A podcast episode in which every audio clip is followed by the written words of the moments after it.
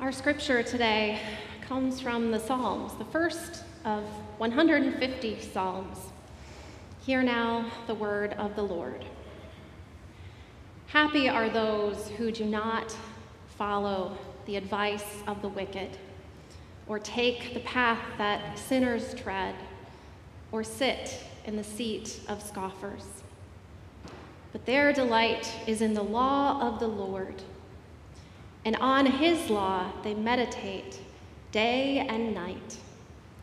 They are like trees planted by streams of water, which yield their fruit in its season. Their leaves never wither. In all that they do, they prosper. The wicked are not so, but are like chaff that the wind drives away. Therefore, the wicked will not stand in the judgment, nor sinners in the congregation of the righteous. For the Lord watches over the way of the righteous, but the way of the wicked will perish. May God bless our understanding of this sacred text. Will you pray with me?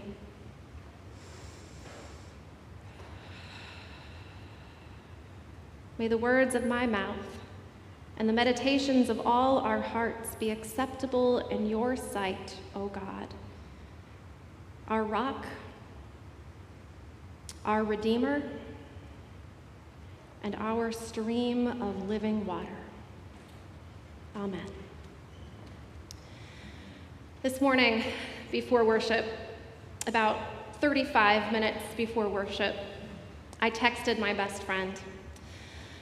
Laura, I've made a mistake, I think. I didn't write a sermon. She said, Oh? She's a pastor on sabbatical. What's the text? Psalm 1.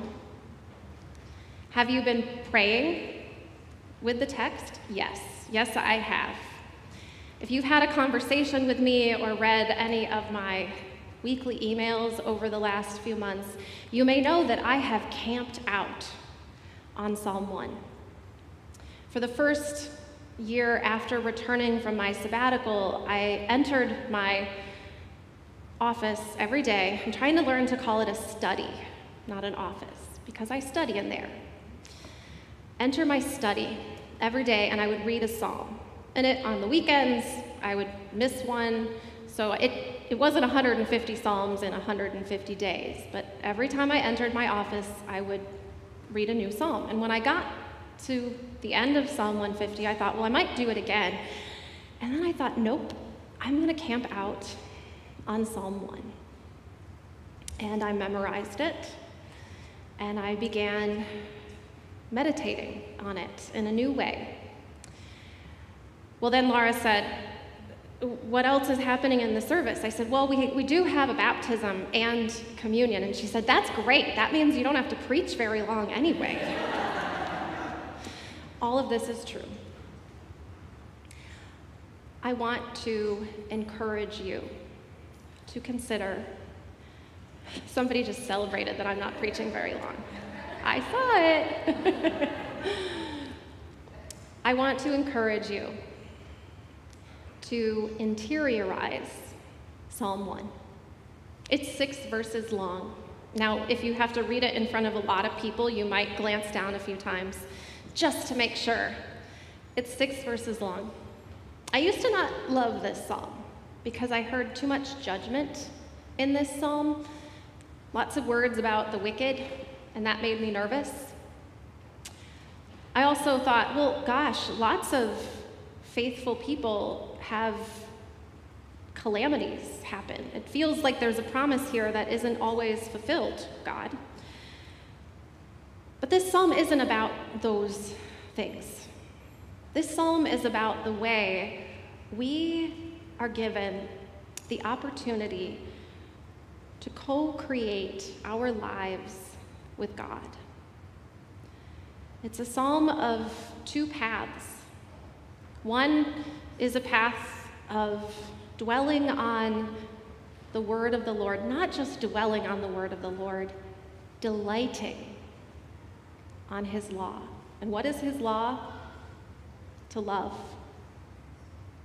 to love God, to love neighbor, to focus that, to let that be the heart of what you think about and what you do. And then there's the other way, sitting in the seat of scoffers, etc. We can imagine those forks in the road where we can go one way or another. And, and God is telling us here we do have free will, we have a choice. And God, in turn, participates in our lives. Sometimes there are consequences, and sometimes those consequences are hard. We don't always like to hear that. Bad choices have bad consequences, but it is true. And the consequence of dwelling, delighting in the word of the Lord is, in fact, the growing of roots, the extending of branches, the renewing of spirits. This is something about which I can speak very personally because I have experienced in the last three years the difference between being a person who is like chaff, being driven by the wind, and having an experience of renewal and recommitment and intentional dwelling in the scripture, in the living scripture through which God meets us, and witnessing what's happened in my heart, in my mind, in my spirit, in my relationships, in my ministry. I feel like a tree. I feel like a tree planted by streams of water.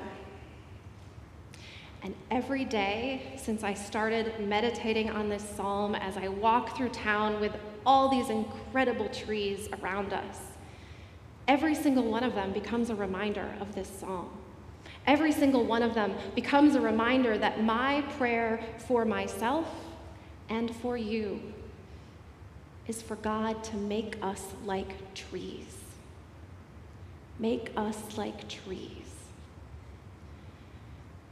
So, again, I encourage you to go home, open up your Bible, read Psalm 1, find a way to tuck it into your mind and heart, maybe even your bones. And let this psalm lead you to that stream. Let this psalm lead you to that prayer. Make me a tree. May it be so. Amen.